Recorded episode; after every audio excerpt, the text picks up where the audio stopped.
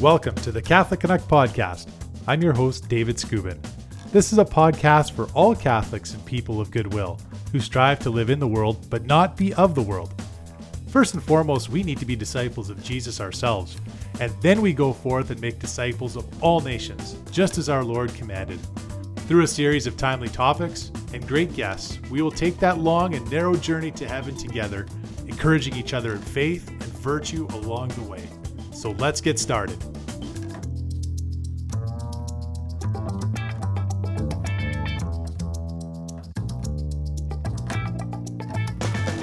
Praise be Jesus Christ now and forever. Uh, so blessed and honored to have uh, not one, not two, but three. I almost sound like LeBron James, don't I? That uh, and his infamous uh, move to uh, to Miami. So we got three guests on our program today, and uh, reaching out to Catholics in Texas and beyond borders through their YouTube channel. We want to welcome Tony the theologian, Chris the entrepreneur, and Joe the farmer. They're from the Lone Star State, and they are our brothers in Christ, and they're known as Rome Boys. Gentlemen, welcome to the Great White North and the Catholic Canuck podcast. How are you guys doing? Thanks so much. It's awesome. Great. Yeah. Howdy. yeah. Thank you very much. I love that. Yeah. Well, we talked about weather a little bit offline here, guys. But um, so as I'm uh, recording this here, it's February and it's it's minus 30 Celsius, and I think that's about I think Celsius and my Fahrenheit are about the same. So um, give it. Could you give us some hope that there's a place in the world that's warmer than Alberta?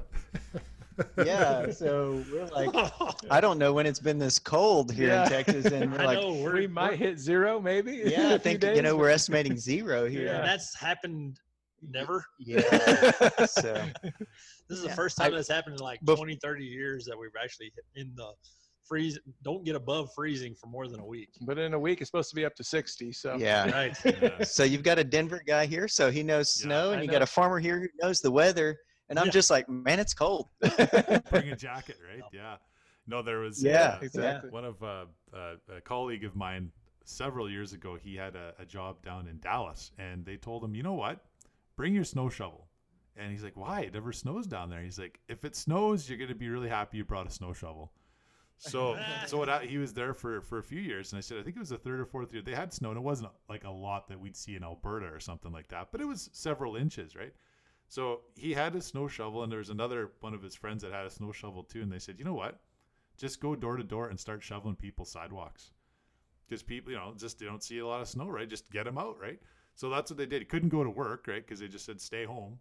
So they went, and I think he said he made about like fifteen hundred bucks US. They just worked all day. So yeah, just people like, yes, take my money, get me out of here, right? So I get to stay story. warm Yeah, inside. exactly. Yeah. No. He got to get warm for free and got Right. paid for it. My mom has some cousins in Ohio, and they'll come down here during the wintertime, and we'll all be bundled up in coats, and they're like, "You weenies, it's only 40 degrees. What are y'all crying about?" But then they'll come down here in the summer when it's 105, and they're like, "It's so hot." Yeah. And it's funny how you get acclimatized to that. You know, even up here in, in Alberta, we get minus 30 for, you know, a couple of weeks and then it's like minus five or, you know, closer to zero. And, uh, and people, you know, they, they have just like t-shirts or s- just light sweatshirts. It's amazing. Like it's, It's a heat yeah, it's a heat yeah. wave. and we kind of experienced that when we went to Hawaii with our family a few years ago, and uh, we were there for a couple weeks, and it was obviously a great place to go.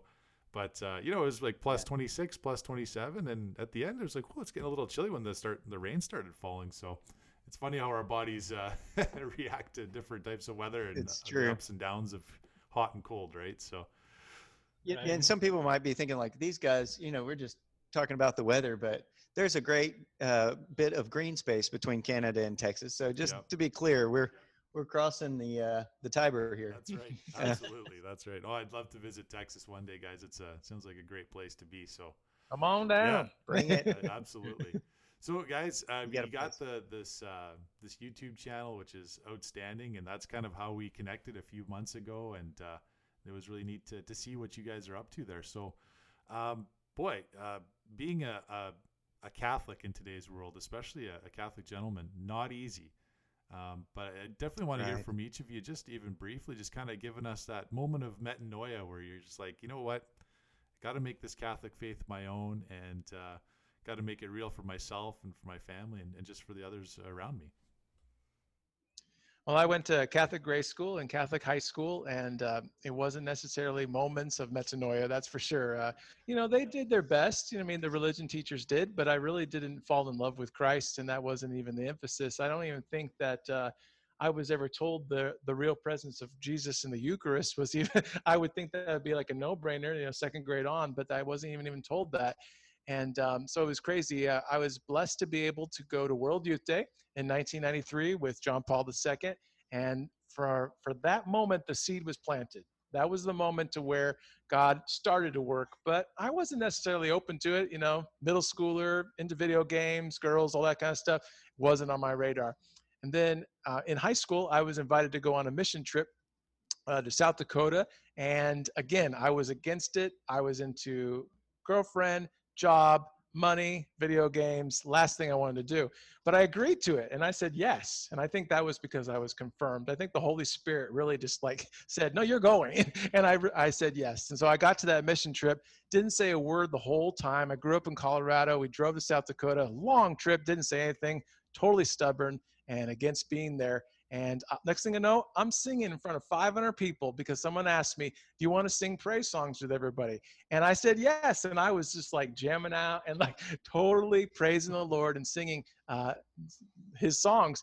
And at that moment, I think I really came to Christ. It was like, okay, Jesus is real and I can have a relationship with him and I need to love him.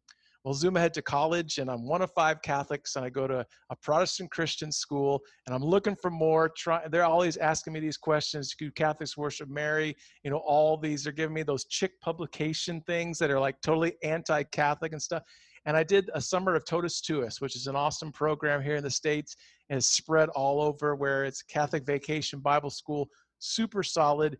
And again, I mentioned the Eucharist earlier. I was in this room and all the teachers were adoring the Lord in the monstrance in adoration. And I looked at them and I really wasn't even looking at the Eucharist. And I'm like, dude, these people actually believe that that's the Son of God, that that's really Jesus Christ. And I said, okay. And, uh, and later on, it just hit me. It must be real. And from there on out, I've been teaching and spreading the faith and, and the connection there of having the relationship with Jesus and loving the Catholic faith. It's almost like, for me anyway, there's a double conversion coming to know Christ, coming to know his church, and the seed were planted with John Paul II. That's outstanding. Yeah. You know, and, and sometimes I know that I went to a, a Protestant, uh, a private Protestant uh, school, and I was uh, very young, like uh, up to grade five. And I was really thankful for, and I know that there are separated brothers and sisters, but I was really grateful for mm-hmm. their love of Scripture and, and memorizing Scripture. Amen. And even to today, sure. they, they made us memorize all the books of the Bible. Now, it was the nice. Protestant Bible, so I had to memorize a yeah, few yeah, extras yeah. after but sure. but the seed was planted to memorize and even some of the even just when i refer to scripture today i know exactly where you know the book of james is versus say where the gospels sure. are or where the uh, where deuteronomy is right yeah. because i memorized it when i was six years old so um, yeah, and then as I, I grew up similar to you tony you know i was challenged a lot by other protestants and it was actually good because it made me go and look in the bible look read the catechism mm-hmm. Chris, uh, Joe, how yeah. about you guys? What's uh, what's your what's your little story? Metanoia, metanoia well, story. It hadn't story. happened yet. It hadn't happened yet. We're, we're, work in progress, right? Whip. yeah, I'm a work in progress. Most of my life, I've been a work in progress. I grew up. Uh, I'm a fifth generation farmer, nice. and I kind of grew up in a Catholic family, cradle Catholic, you know. Um, and uh, Catholicism was always kind of front and center in our in our family. Um, I had some members of my family, uh, my great uncles, two of them were priests. One of them was a bishop, and a great aunt who was a, a nun. And so it was, it was always there. But I was one of those that kind of just took it for granted. You know, that was just it was their my family's faith. It wasn't really mine uh, until I had a family of my own. And once it was, they were going to a we were homeschoolers. We're we still are and uh, they were going to a non-denominational group uh, during the week and uh, at one point they were touring this little museum. And at that museum there was a biography of martin luther and they had him all you know portrayed as this great hero who saved christianity from you know the evil catholic church. And i remember reading it and going i don't know anything about this but something tells me it's wrong. And so it really was kind of a cliche here, burn my saddle. Hmm. that just I had to do something about it. And uh, what it was is I just cracked that door open just a little bit, and, and God kicked it in. And uh, He came through, and what it was is using my pride against me. Is like because I just remember going, "Are they teaching my children this?" Hmm. It's like no way they can't be. I don't know if it's true, but they can't be teaching my children this. So you know I got to do something about it. And I wasn't much of the studious person growing up, and uh, so I found myself reading more about it and just jumping in way over my head, not knowing where to start, Hmm. and uh, just uh, freaked my wife out. She goes, "What are you doing?" I said, "I'm reading." She goes, "Yeah, but it's not Dr. Seuss." Because up until this point in my marriage, that's all I ever read was Dr. Seuss, and sometimes it was to the girls. So you know, anyway, so from there, it just kind of it was just dominoes falling. I was just learning more, and she had grown up uh, Baptist, and as I was having my reversion or conversion, whatever you want to call it, you know, she was kind of she had questions, and uh, we got pretty pretty heated arguments every once in a while, and she would come up with a question. I'm like, I have no idea what you're talking about. I'll go look it up, and you know, and just it just kind of fell from there. Our the scales fell from our eyes, and we just kind of just fell in love with it, and I fell in love with Jesus that way. And uh, just she's a better Catholic than I am now. So I mean, she's our prayer warrior in the house. that's that's that's beautiful. I, I love that. You know, that's uh, it's interesting you say that, Joe. uh, Even just um, if you don't know the answer to something, you know, I think a lot of guys you talk about pride, right? Oh, pride. That, man, Right. that is it is really the worst. I mean, that's that's how we're in this issue of the sin problem in the world, because Lucifer had Yes. pride. So of course that he's coming for us with pride, right? And um, Yeah. something as simple as you know just admitting that we're wrong. I know it's it's the old joke about guys not wanting to ask for directions, right? Well, you know we Yeah. don't have all the answers, you know, and, and the Catholic Catholicism is so rich, you know. I know you guys love the Catechism and Scripture. There's a lot in there, though, right? And um, it's intimidating. Absolutely, there's there's a lot to our faith, right? It's not as, as simple as you know you know memorizing a few verses and saying, okay, you know, here's here's ten verses that are against what Catholics believe or, or kind of support a Protestant worldview or another worldview. Uh, how do you Catholics feel about that? And you're like, oh boy, like it's uh, there's a lot to unpack there, right? So uh, I think admitting that we just don't know, right, Joe, like you said, and, and just going and, and looking for the facts. We know it's there. We just got to go get it, right? And and admitting that we don't know, but always getting back to the to the folks that ask us. You know, like St. Paul says to to give an account of our faith and and but to do it with charity. Right. Yeah. I think one of the biggest obstacles I think was when people don't know is where to look. I mean, Mm. sure we can go to the Bible. That's hard sometimes, but that doesn't give us the answers to everything. Uh, so then we go to the catechism, or where if you know that there is a catechism. Mm. I mean, back in my early years, I didn't know there was a catechism. I mean, Yeah. didn't know where to look, and now we have all these resources, you know, podcasts, videos, websites of Catholic Answers. Yeah. You know, we've got wealth of just resources that we can dive into it. I like to tell people in RCIA, pick a subject that is that interests you, whether it be history or math or whatever it is. Find that subject in the church, and you're going to find a wealth of knowledge, and it'll just Mhm. dominoes will fall. You'll just keep Yeah. falling in. Mhm. Absolutely, that's Yeah, it's true. Yeah, it's great. How about yourself, man? What what's uh, what was that metanoia moment for for you, Chris? Yeah, I appreciate the question. It's uh, always a tough answer, and I, you know, it's uh, we've been interviewed and people have asked, and I always find like new new aspects of it come to mind. And I'm, I want to share this part and this part, but um, uh, just on the radio the other day, uh, felt like I did a decent job of of sharing it, so I kind of repeat that story, which is um, that you know I was not even Protestant, non-denominational. Uh, my family wasn't raised, uh, didn't raise me in a Christian home. Um, I was a nomad all over the place. Didn't meet my dad until I was in my early 20s. Didn't know who he was. My mom was a bit confused by that as well. Uh, you know, we're recording here in February. My birthday is tomorrow on Valentine's Day. I mentioned that because my uh, my mother's dad died when he was 39. So I'll be 39 tomorrow, and I'm like, man, if I just get past that. So, you know, um, I say all that just saying that there there was a lot of a lot of challenges, uh, a lot of uncertainty, and uh, I had some friends, uh, still do, that are Christian people, good families, uh, taught me who Jesus is, and um, and so those things started to just make me stand out a little bit and and and feel a little compartmentalized from my family.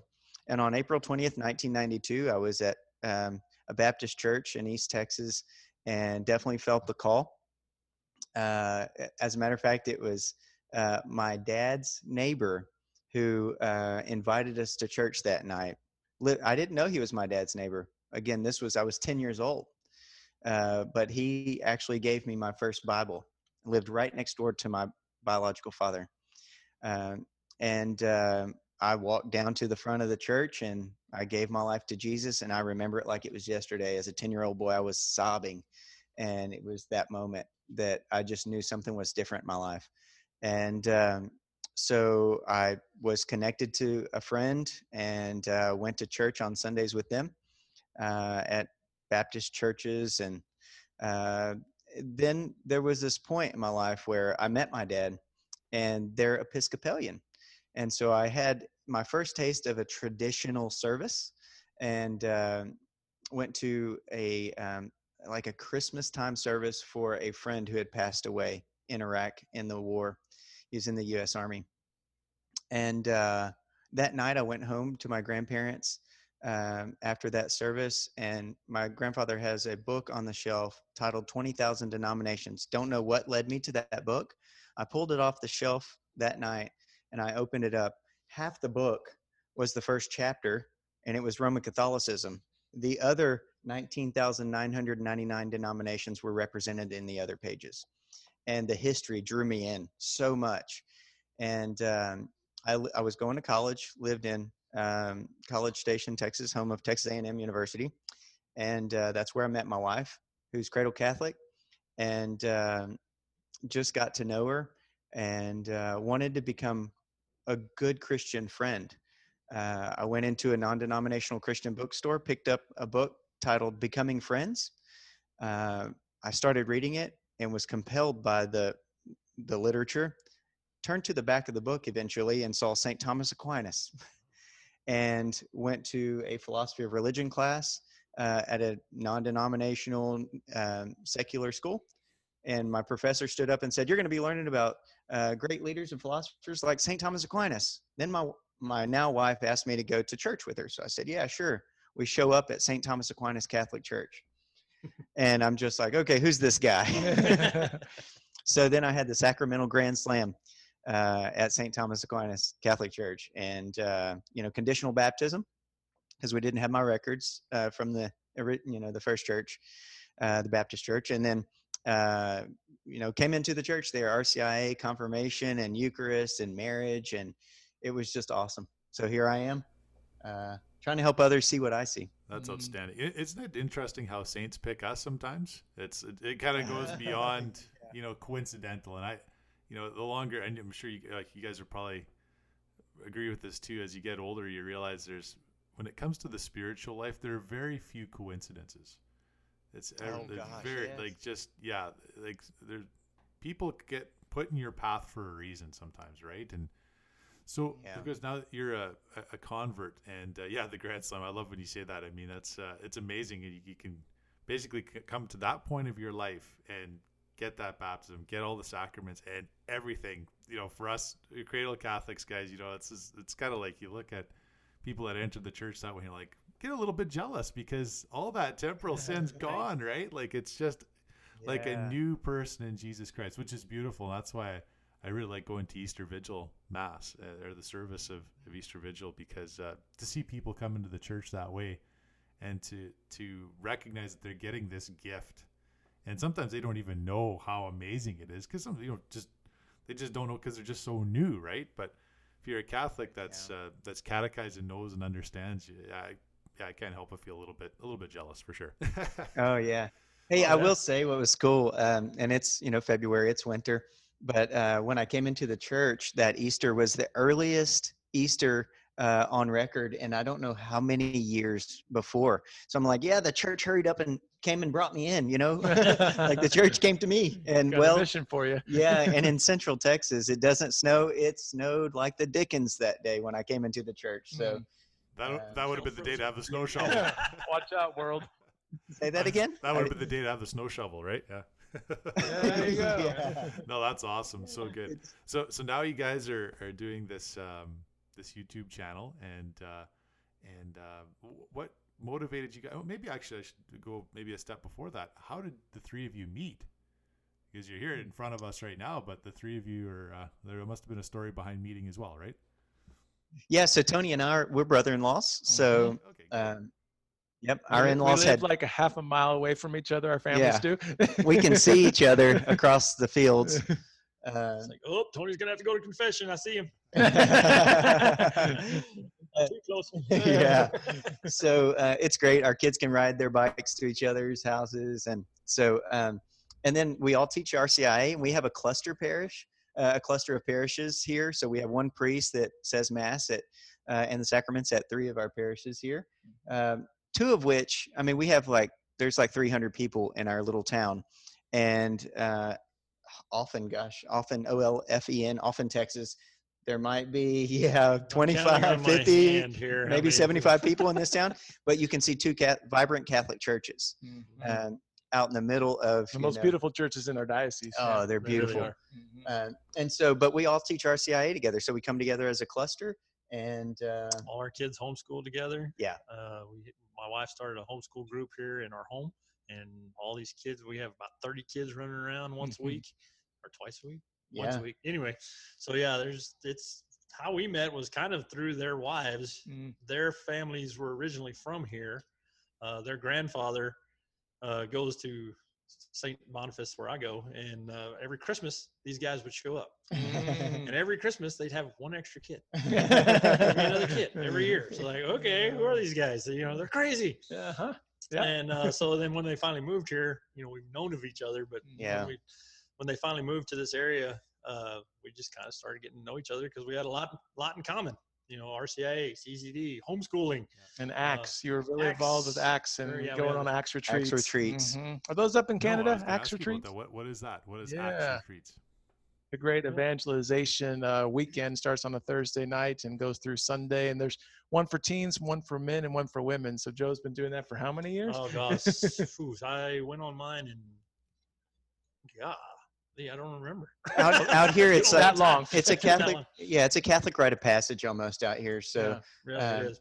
It stands for adoration, uh, community, theology, and service. And uh, it's just like I said, you know, the catechism is all that head knowledge.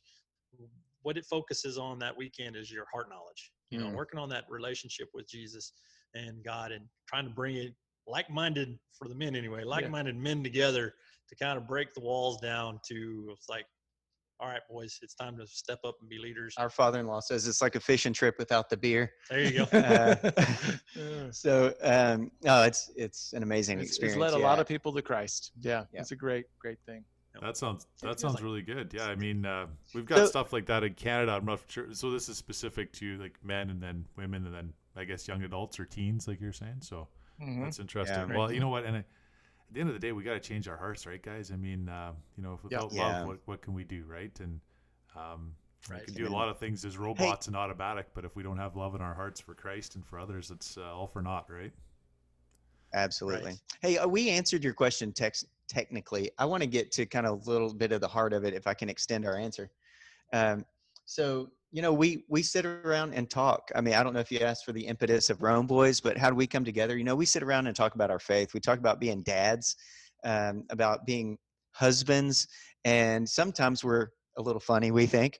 Uh, and uh, you know we cut up uh, but it's always good wholesome conversation and we think like you know i i think other people would love to join in uh, on this conversation Mhm. and so um, well tony's teaching the religion class to the homeschool group and I, i'm like why can't i put a camera in front of you tony and we can share this with the world you know i think people would enjoy this Mhm. and we said the same thing about RCIA. And then just sitting on Joe's back porch, you know, having a conversation, getting good laughs. And uh, we said, why don't we just set up a camera? Well, one day we did.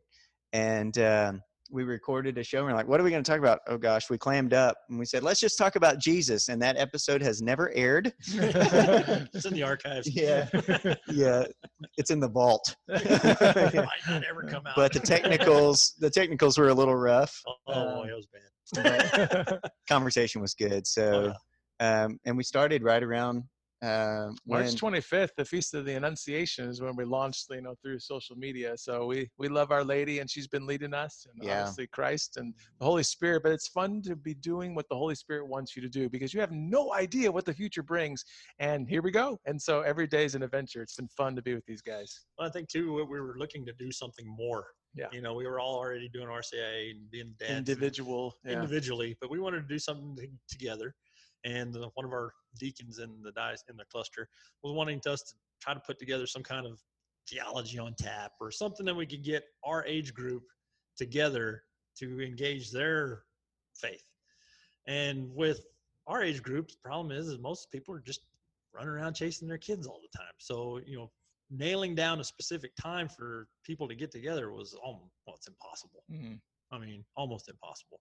So we this whole video thing, and I told you mentioned this before, where once we have this, you know, we teach a class, you get that knowledge, you hand it out to somebody, whether they retain it or not, we don't know, Mm. but then it's gone. Mm. With a video, it's always going to be there. Yeah. Or with a podcast, such as what you're doing, you know, that's always going to be there for people to come back to. And I, I get excited that you know, if something were to happen to me, my kids would have this Mm. to look back yeah, on. that's great. The It's legacy of neat faith, to see right? for Yeah. us. There. Amen. Yeah, and for us, it was it's such a beautiful thing to put all of our gifts together and make it a one concerted effort and mission together. Because these guys are doing things I don't have the gifts for, and and so Yeah. we complement one another very well. So it's it's been a blessing. Yeah, that's so good, and that's why I, I like your guys' platform so much, and, and the way you, it's you're sitting around a table there, right? You got your the Bible, Yeah. you got the Catechism, and, and you got your coffee, and and you guys are just Yep. chatting. And our? Jesus and your bobblehead. Jesus bobblehead too, too. Yeah, exactly. Yes. You know, and, and you've got uh, you know even just uh, looking at the statue of Our Lady behind you, um, that uh, a lot of that imagery has been lost on our church, right? But you know, getting back to to men, and and that's I think that's a major problem, guys. A major issue is that men. I think well, I think men and women today feel very isolated in the church. They feel like we're battling alone, and that's what the devil tries to do to us. He tries to isolate us, right? And that's how we fall into sin is when we're when we do feel like we're alone and we're by ourselves, right? And um, when it comes to getting men together, uh, what are what are some of the fruits that you've seen? Even just, I mean, just the three of you getting together, but also having that uh, that fraternity of men. What's uh, what are some virtues, I guess, that kind of come out of having a fraternity with men and, and hanging out with other men, other Catholic men? I, I if I don't, I always speak up first, but I try to ask for permission. Um, so I- I will say this: Look, we, there's three of us here. There's three families. There's three wives. There's three households. There's three job responsibilities. It's not easy coming together all the time. You know, uh, I've been late, and that's that's tough. I mean, so just it's been natural accountability uh, for us being together, and this is the truth. Um, I don't know if I've shared this with you guys, but um, I'm a better man for it. Mm. I don't, I don't want to mess up because I represent something greater. Now that should be true in all of us, right? That we represent Jesus's mission on earth. But just having this physical presence, like like your your website says, in the world but not of it. Well, I'm in this Rome Boys, and um, and I'm definitely of it too. And I just I don't know, guys. I, I feel Yeah. like I don't want to be caught drinking and driving, Yeah. you know, or something stupid and get in trouble, and then it just crushes Rome Boys because it represents Jesus's mission. And as men, we're called to be on mission and have a battle and have a fight. And that gets you up in the morning. It gets you going and gets Yeah. you moving. And so it's just, like I said before, need to be a part of a mission because a a lot of men are lacking that. They want to fight, but they don't know what, what's the cause for it. They don't realize we're in a war for souls and is saving souls. I, yeah, I, and we say this a lot, you know, you tend to act like the five people you hang around with Mm. most. So if we can keep ourselves together, you know, as a group here, and we've got some other guys that like to hang out with us and go play basketball or do whatever it is with our kids, you know, that's that's a community. That's what we're Mhm. trying to build here is a community of like-minded families. Yeah. And uh, that builds, and the dad is the head, you know, just being the leader of it, and uh, just wanting our kids to see that, especially our boys. Uh, the other fruits too you asked that question what fruits come out of it you know when you're um when I- when i understand the mass the most is when i read it to my children before we go that sunday morning um and when we are going to do a show and a topic i am scrambling to make sure that i'm studying and that I understand these topics more because our listeners deserve to hear good content. I mean, you know, we respect them and we respect you for having us on. We want to make sure that what we're providing for you and your audience is fruitful. Um, it makes me a better man. It makes me a better Christian.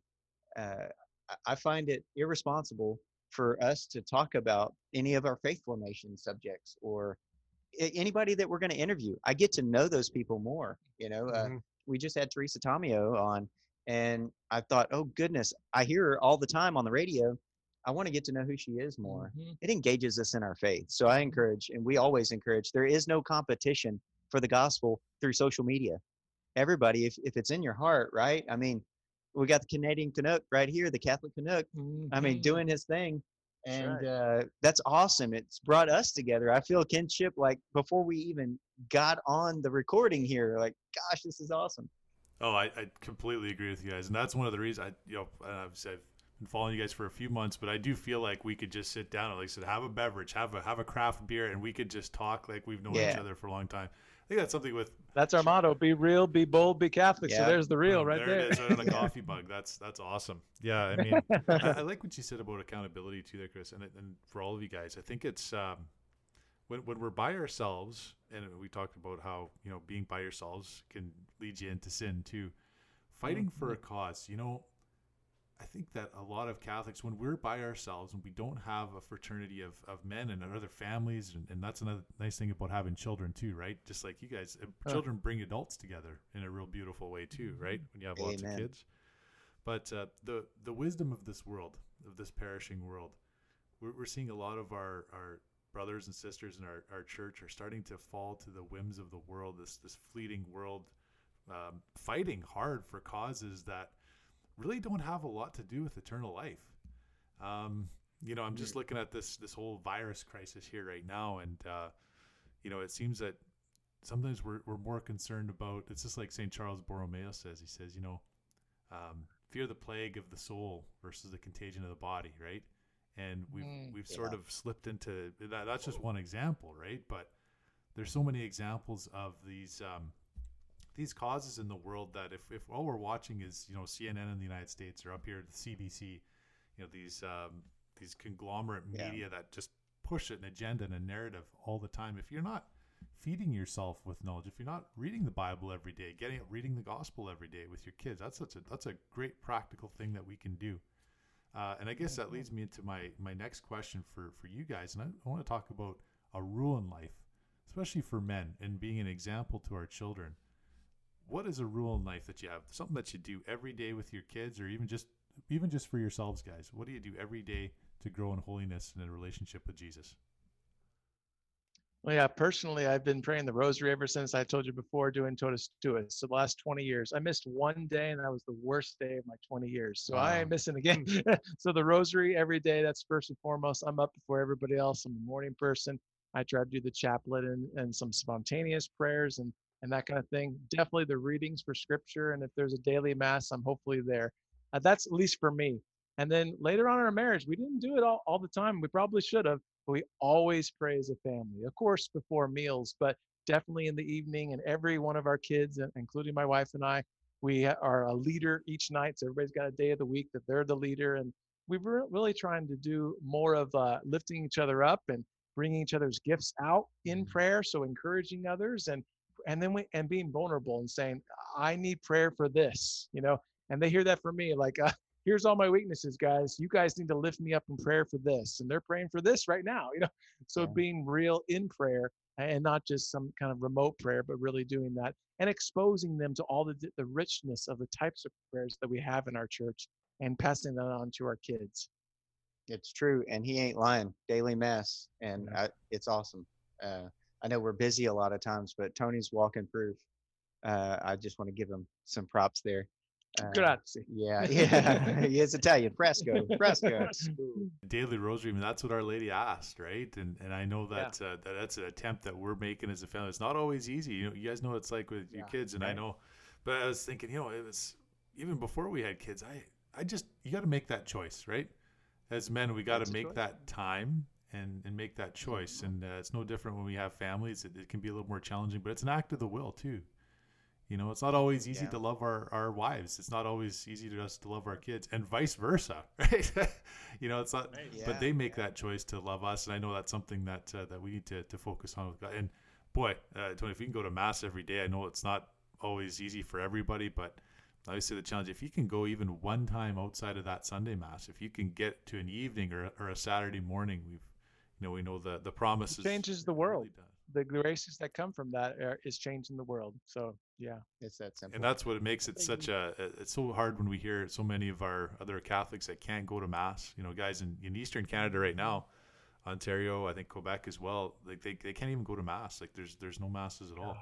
And it's been like that for months. And even in europe guys i was reading about uh, you know even real you know uh, strong catholic nations even like slovakia that's kind of the, the place of my heritage yeah. and they haven't gone to mass there for five or six months like it's uh That's it's unreal. insane right Wow. so Yeah. yeah, Joe Chris, did you have some Yep. other rules of life the similar to what uh, Tony was sharing with us that you'd like to talk about? Yeah, um, for sure. So, you know, it was actually even since Acts, which uh, my first Acts retreat wasn't, but a, a couple of years, a few years ago. Uh, and I've always wanted to be genuine and real in everything that I do, even hanging out with friends, you know, just being a dad, being at work, uh, just being real and uh, living a good, wholesome life is, and that might seem so generic, but it, I'm always reminded of praying without ceasing. And and so i really believe in the in the the, the benedictine way you know just working. And tony's pointed this out for me. I work a lot but i now love what i do and i'm not grumpy because of it and stressed out um, and so hearing the calling of god that he has for you in where you are today you know it, it's it's not always just in a church right? It's not always just in those moments of sacramental um, actions and you know reconciliation. Those are great and i can't speak highly enough for those moments but our life is a continuous prayer it should be so you know we we put together a family uh, uh, a family mission statement and um, it's to genuinely serve uh, to bring joy uh, and so we uh, and li- and to live life fully. Actually sorry that's the whole thing there. But um, you know we we come together as a family and we sit down uh, and we talk about we have to give everybody so we've got six daughters my wife and i and we have to give two um, positive comments about the other person and we got to go all the way around the room even helen she's four months old we let her squeak she smiles. and she smiles all the time but you know I, I think our children will remember that forever and um, and so it really does help lift us up our spirits because you're right the world is a uh, sorry i whistled there it sounded like through my teeth uh, but our, our our spirits are uh, are lifted and uh, we have that accountability in, within our family you know like uh, pope john paul ii said the domestic church um, but And every even- and even personally, what do you do? Like right when you wake up in the morning, the First- first thing. This thanks is Chris. Chris esque. yeah yeah i just the very first thing as my eyes open you know i, I mentioned earlier just making it to 39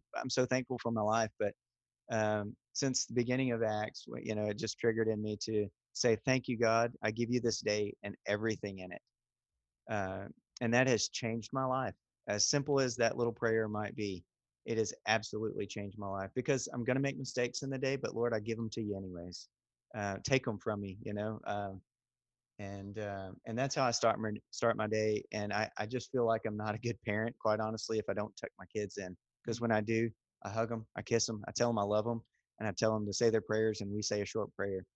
And um, I think that consistency is king, is what I always say. Well, I just uh, try just getting up in the mornings every day is a struggle sometimes. too. Especially when we're getting older. Yeah. This is getting more and more It difficult. amplifies but, the more uh, kids you have, right? Sometimes. That's Yeah. right. That's right. I think just being an example of a godly man, and sometimes that can be difficult. Uh, but we try to get up every morning and do this uh, Bible in a year. We started that this year with uh, Father Mike, and we've been doing that every morning. Uh, when we, you know, we've had a couple of rough days where we had to do it in the evenings, but most every morning we're getting up early, everybody, and listening to it and reading along with it. It's been great. Uh, I like to I like it when my kids see me doing the editing for these videos. Uh, they're being that example of showing where my priorities are. You know, they're first. Well, God's first, and uh, God willing that this these videos are doing that. Uh, but I just like them knowing they're our biggest fans. You know, Yeah. we had an article put out in the Angelus, that's our local diocese paper, and it had our picture on it. And my kids cut it out and they had me sign it. but they didn't ask Joe or Chris and Tony. well, they're they're working on it. Don't worry about it. They're, they're going to hit y'all up eventually. But uh, yeah, they they're, so they they love it. They they want a T-shirt with it on there. They want to just run around with that on, on all the time. And yeah, they're our It biggest fans. Yeah. They Talk love about- what we're doing, and uh, it shows in how we're in what we're doing. They see what our focus is, I, I, I think, and uh, it, it's a proud moment when your kids are. Yeah. And it's time oh, consuming. It is time consuming. So it does take a lot of our time Sacrifice. to do this. Mhm. It is a sacrifice. Some of that time is taken away from them, which I'm trying to do those Yeah, the balancing act after they're there. in bed, you know, or Mhm. whatever. But a lot of times you get a spark of creativity, Yeah. which I don't get much of, and I'm like, oh, I can do this, or oh, there's a good movie quote, or you know. I, I know exactly what you're saying, guys. I mean, you know, people see you know a, a podcast or a video, but they don't realize the the work that goes behind it. You know, you're, Chris, you're mentioning the other research. You want to. You, you see a lot of people sometimes through you know Catholic media, and you, you feel like you know them pretty well already, but you still need to research it.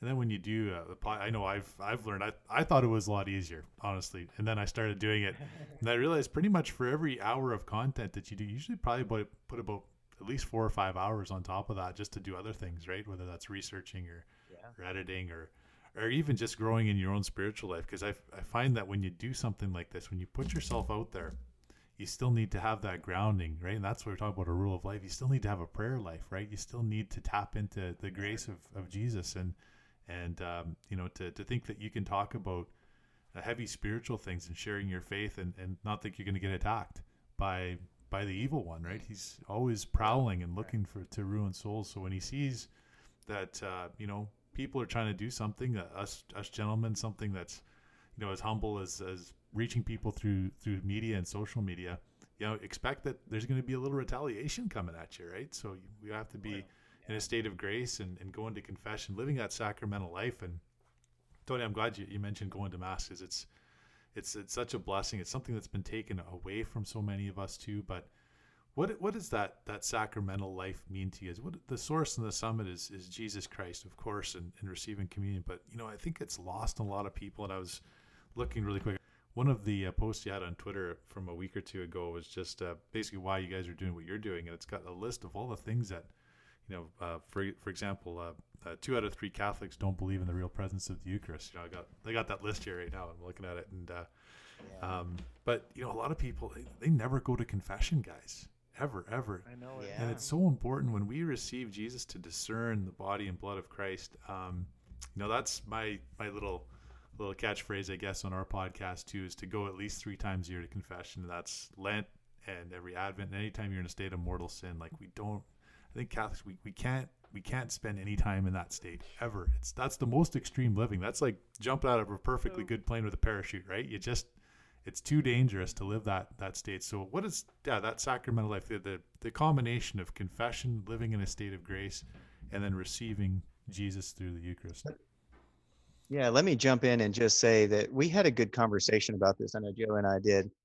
You know, I think quite honestly that uh, this might sound like a challenge to our faith, but look, I think that there's probably too many people that are going and receiving communion that shouldn't be. Not probably. There is. There, there is. Yeah, Guaranteed. thanks, guys. They will know you by your fruits, right, Chris? I guess you know I'm a bit hesitant in saying it. Thanks for being bold and supporting me on that, guys. Um, but you know, it's I don't want to have a plank in my eye, right, when I'm looking across the aisle here. But I, I- see so many folks just like sheep walking up and receiving it. You know, their hands in their pockets and not showing reverence to uh, the Eucharist. One and bishop just said recently, like they think it's just a token that they deserve by attending mass. It's Yeah. just something that I get. And government cheese. Mm, Well, back mhm. in the day, the confession line was longer than the communion line. Yeah, there's Mhm. a great analogy. Good imagery. And I go be. every two weeks, not because that I'm super holy, but because I'm not, because I know the person that I am when I don't receive that grace. And I've been there, done that, and I don't want to go back. Yeah. So, you know, the line is I'm there first thing on a Saturday afternoon because I know I need it and my family knows I need it. yeah we you know uh, in in our conversation joe and i were talking about the fact that like look, I'm standing back, I'm I'm kneeling back in the pew, and the rest of my family is walking up there to the communion line without me. Uh, if I'm not in a proper state of grace and with prior sacramental confession. And I know that people know that I'm on the RCIA team uh, as the co-director. Uh, and you know that's an important role I think in the church. Uh, not that I think I'm so important, but you know people notice these things if we're living out our faith and they're saying, "Wow, oh golly, this guy, he's a Rome boy too." I mean, Yeah. people know us locally at least, and so What's that example? Yeah, That's that example that we're trying to give. Like Tony's saying, going every two weeks, you're being an example for your family. We don't want our kids being scared of confession. I think Yeah. that's what most people don't go to confession because they're scared to. They Yeah. don't want somebody to know their dirty laundry. the hardest Mm. moment I ever had in the confessional was not when I told my grave sin. It's when I said that I took the sacrament without prior sacramental confession. My Mm, heart broke Mhm. in them un- unworthily, right? My heart broke when I said that out loud in the confessional. And I knew at, in that moment, like that was the gravest sin I believe I probably ever committed. Um, for me, I've been a Catholic teacher for many years, and I always want to tell people the truth. I always want to have classes with my, my kids, and I'm and I'm finding that that teaching necessarily isn't like about the content and saying what you got to say. Like my kids now go to confession every week or two, and go more often than I do, and I never told them that. You know, Right. I'm like, wait a second.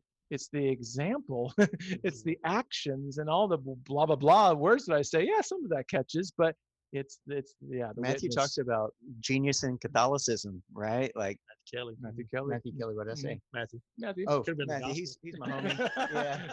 I'm Matthew sure he talked about that too. Yeah, Matthew, Matthew Kelly, a dynamic Catholic. There's some really good stuff from from there as well. Absolutely. No, that's great, guys.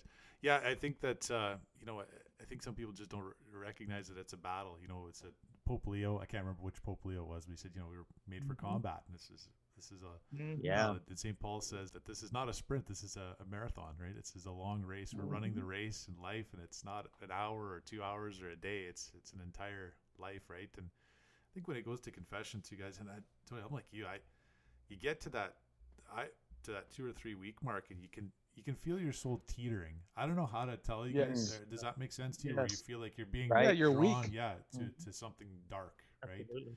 and uh, that's what I said. I gotta go, you know, and and Yeah. that's not yeah, and, and for sure, like you said, Tony, I, when I go to confession, I try to go at least once a month, even if it's three weeks, because not because I'm a holy roller, it's because you recognize that it's to, to not be in a state of grace is the most extreme kind of living anybody any Catholic could ever do. What's preventing us from doing that? I mean, when people sit just robot like get up and go into the communion line, what are they afraid of by not going? I mean, if you have a mortal sin on your By not going to soul confession, right? Yeah. and you don't go to confession and you go up and receive the Eucharist, what does it say in First Corinthians? You- You're Mhm. you're condemning Eating yourself. Condemnation. Yeah. Mhm. yeah, on yourself by not going. Why do we not go? Because we're afraid that my wife's going to say, "What did you do?" Yeah. Mhm. You know, are we afraid that Isn't it true people though? in the pews, the people in front of us are going to be like, I wonder how many sins that we do fear is the first, you know, inclination to stop us from being bold and going out and spreading the gospel, or even like the sins. I mean, it's it's it's But worth. there you go, guys. That's pride, right? There it is again. It's that That's that it. is Yeah. sin, right? What what are other people going to think about me? And then if if it if we think about that and we receive communion unworthily, it's you know the sin compounds, guys. Don't you find that when you make one mistake, man, oh, Oh, man, it's like a snowball.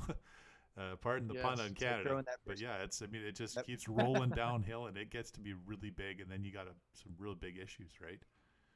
Yeah, you Mhm. start. Matthew Kelly talks about throwing that first piece of trash in the in the back seat, you know, and then you know you already got one back there. You might as, I mean, who who you know, I'll clean it up tomorrow, uh, and you keep throwing that trash back there, and it's like, well, if it's a mess, then who cares? Mhm. Nobody's gonna. I mean, what's the difference, right? All right, you really got to stop looking at my truck. It's a farm truck, yeah. You know, it's uh, there's a lot of they got to Yeah. pack a lot of stuff. I, w- Keeping I wanna make a- clean. I want, I want to make a point though, uh, and I'm the word is escaping me. See, Thomas Aquinas, bring it to me. Where you're you are teetering on, you know, not uh, concupiscence, but uh, like that. yeah, where you you think you have to go to confession like every day. Oh yeah, scrupulosity. scrupulosity, right? We don't want to get caught in that trap Sure, either. sure, that's a trap. Yeah, it's a trap. Mhm. We're yeah, all the devil is saying you're not good enough. You're never going to be good enough. Yeah. You're, you know, you're you're trash. You're, you know, exactly, exactly. you So belong in the back seat. uh, you know, uh, you belong in the. Oh, that's terrible. The trash. So uh, yeah, the blessings of the Lord have no sorrow attached to them, right? So um, scrupulosity is uh, it has no place in what we're talking about. Mm. That's certainly a stage in our spiritual walk, right? Where I think we've all encountered scrupulosity at some times, and especially when Oh, we're dealing yeah. with some major sins, maybe some repetitive sins that you do over and over again, and you're like, "How do I get out of this trap?"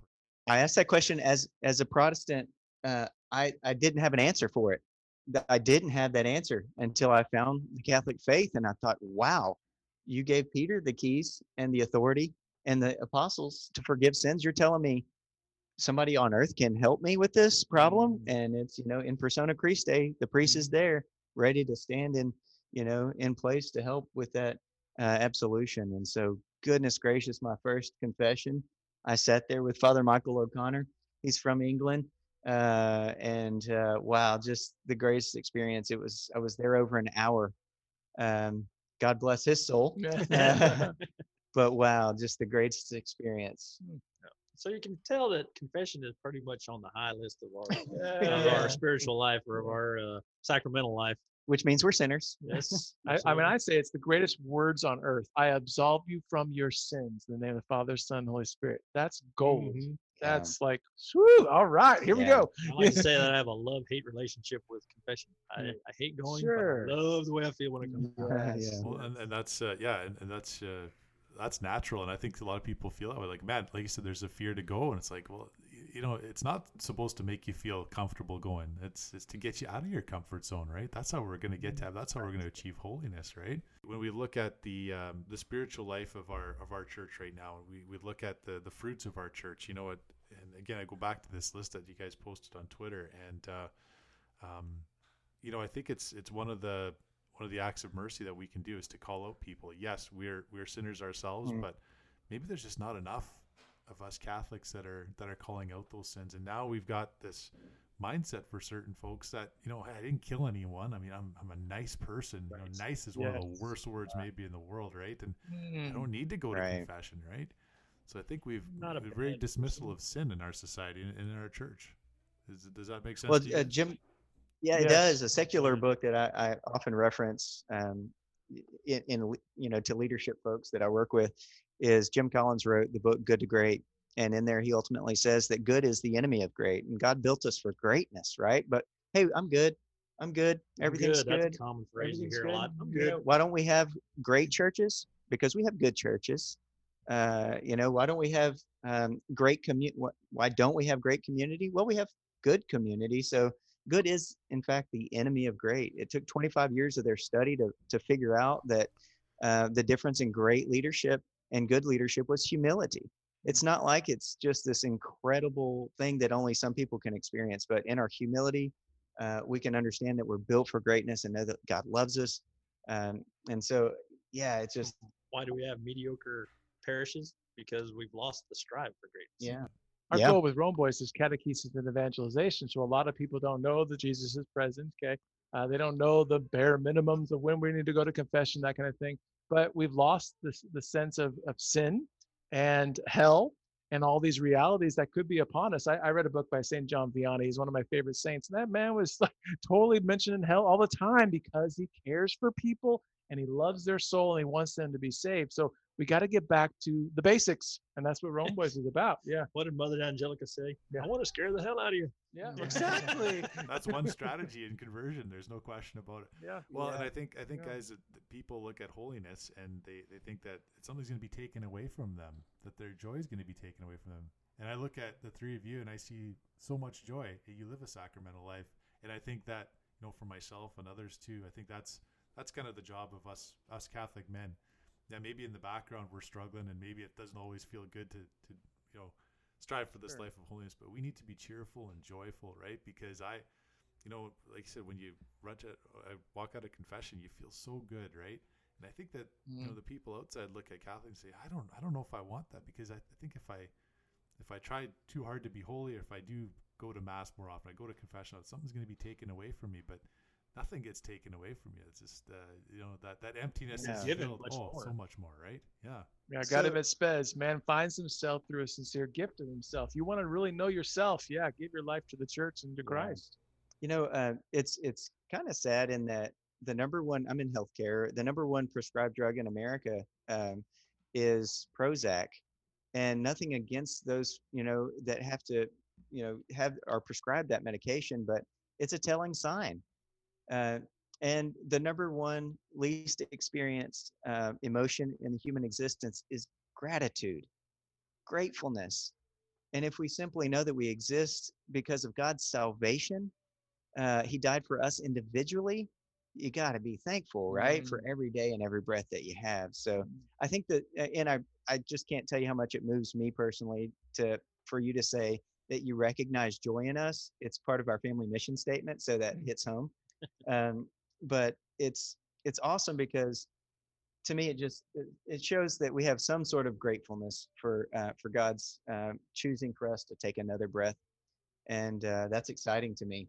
Mm-hmm. I, I, you know, people aren't attracted to um, to negativity. Yeah, grumpy Christians, right? Yeah, no joy-filled saints. Rules and do this right, and mm-hmm. don't you know do this, and thou shalt not do this and that. I think that's what people have a negative look on Catholicism because oh, y'all got so many rules. Yeah. I had a guy one time tell me, he said, you know, isn't it kind of tough because you know all these rules that we have to come up with? Or you know, do, is that what God intended? And I said, no, He didn't intend us for have all these rules. It's just we've screwed up so much that we have to. yeah. We had to have the rules. Yeah, yeah. Well, to use a sporting analogy too, Joe. I mean, think of football. I mean, I, I love football in Canada here. You guys probably like football too. I mean, uh, imagine if you could run out of bounds and you can keep playing. Would, would football be any fun anymore? I mean, uh, there's no referees on the field. I mean, uh, what makes football fun is that uh, you know you've got you've got the penalty flag, you've got some rules. You can't you know go drill a guy from behind, right? To protect your quarterback. Yeah. Well, when you're looking from when you're looking That's from the awesome. outside in, you know they do look like rules and regulations and all these things that you have to adhere to. But when it's a relationship with someone, they're not rules there's this is what someone requires of us. And not, I, that requires might not be the right well, word. God gave us free will, did He not? I yeah, mean, my goodness. Right. It's. I mean, think about the relationship you have with your wife. You know the things that are going to tick her off, and you know the things that are going to upset her. You know the things that are going to make her happy. Okay, don't you want to strive to do those things? So these rules and these requirements that we have, when you look at them at, from a relationship standpoint, these are something that He wants for us for our own good. Yeah. Mm-hmm. Joe's, we're going to change his name from Joe the farmer to Joe the analogist. he's got some good ones. I, I love to steal the football one. Yeah, though. that one's that that makes a lot of sense to my little bitty brain. So. No, that's so good, guys. I, I, I, appreciate your your joy and your time. I hope that we can. Uh, I, I was just like, time is flying as it usually does, and, and always good conversation with uh, with other um, men of faith. It always seems to to go really fast, but I hope that we can uh, I can corner you guys again. I know it's uh, you guys got a lot going on there, but I'd love to to catch up with you and chat about our, our faith again. And uh, yeah, we could use uh, some more Rome boys and Rome girls in this world. So let's uh, yeah. let's keep striving for magnanimity and uh, praying for each other and, and, journeying together. So thanks for what you guys are doing. I'll, I'll make sure I got um, the links to your your your YouTube channel up, and if there's anything else you need to want to share, I'll put them in the show notes as well. So. Thank you. Thank Thanks. you for all you're doing, and God bless all your listeners. Yeah. Awesome. And and we'll pray for you guys. I mean, Joe will. I mean, Tony will. so good. Yeah. Thanks, guys. Really appreciate it. There was this outstanding verse that I discovered just after our conversation with Rome Boys. It was from the uh, book of Romans, chapter 15, verse 13. It says, May the God of hope fill you with all joy and peace in believing, so that by the power of the Holy Spirit you may abound in hope. I thought that tied in real well with our conversation with Rome Boys because there was so much joy coming from them. Joy in knowing the gospel, learning about the gospel, and then spreading the gospel. And I thought that was such a good lesson for all of us and one of the my favorite parts of the conversation. So I really want to thank Rome Boys for joining us. Chris the entrepreneur, Joe the farmer, and Tony the theologian. And you can find Rome Boys on YouTube, Facebook, Twitter, and several other social media accounts. And I'll make sure I have those links in the show notes. Thank you for listening to the podcast, everyone. A reminder that we're on Facebook, Twitter, haven't been censored there yet, and hopefully some other social media platforms right away. So thanks for all your prayers and support. And remember, Catholics, you know that drill how we get to be holy and how we can get that rocket fuel to get us to heaven. Go to confession every Lent, every Advent, and anytime you're in a state of mortal sin. Don't even spend a second of your life there. Thanks for listening, everyone. God bless. Chat with you very soon.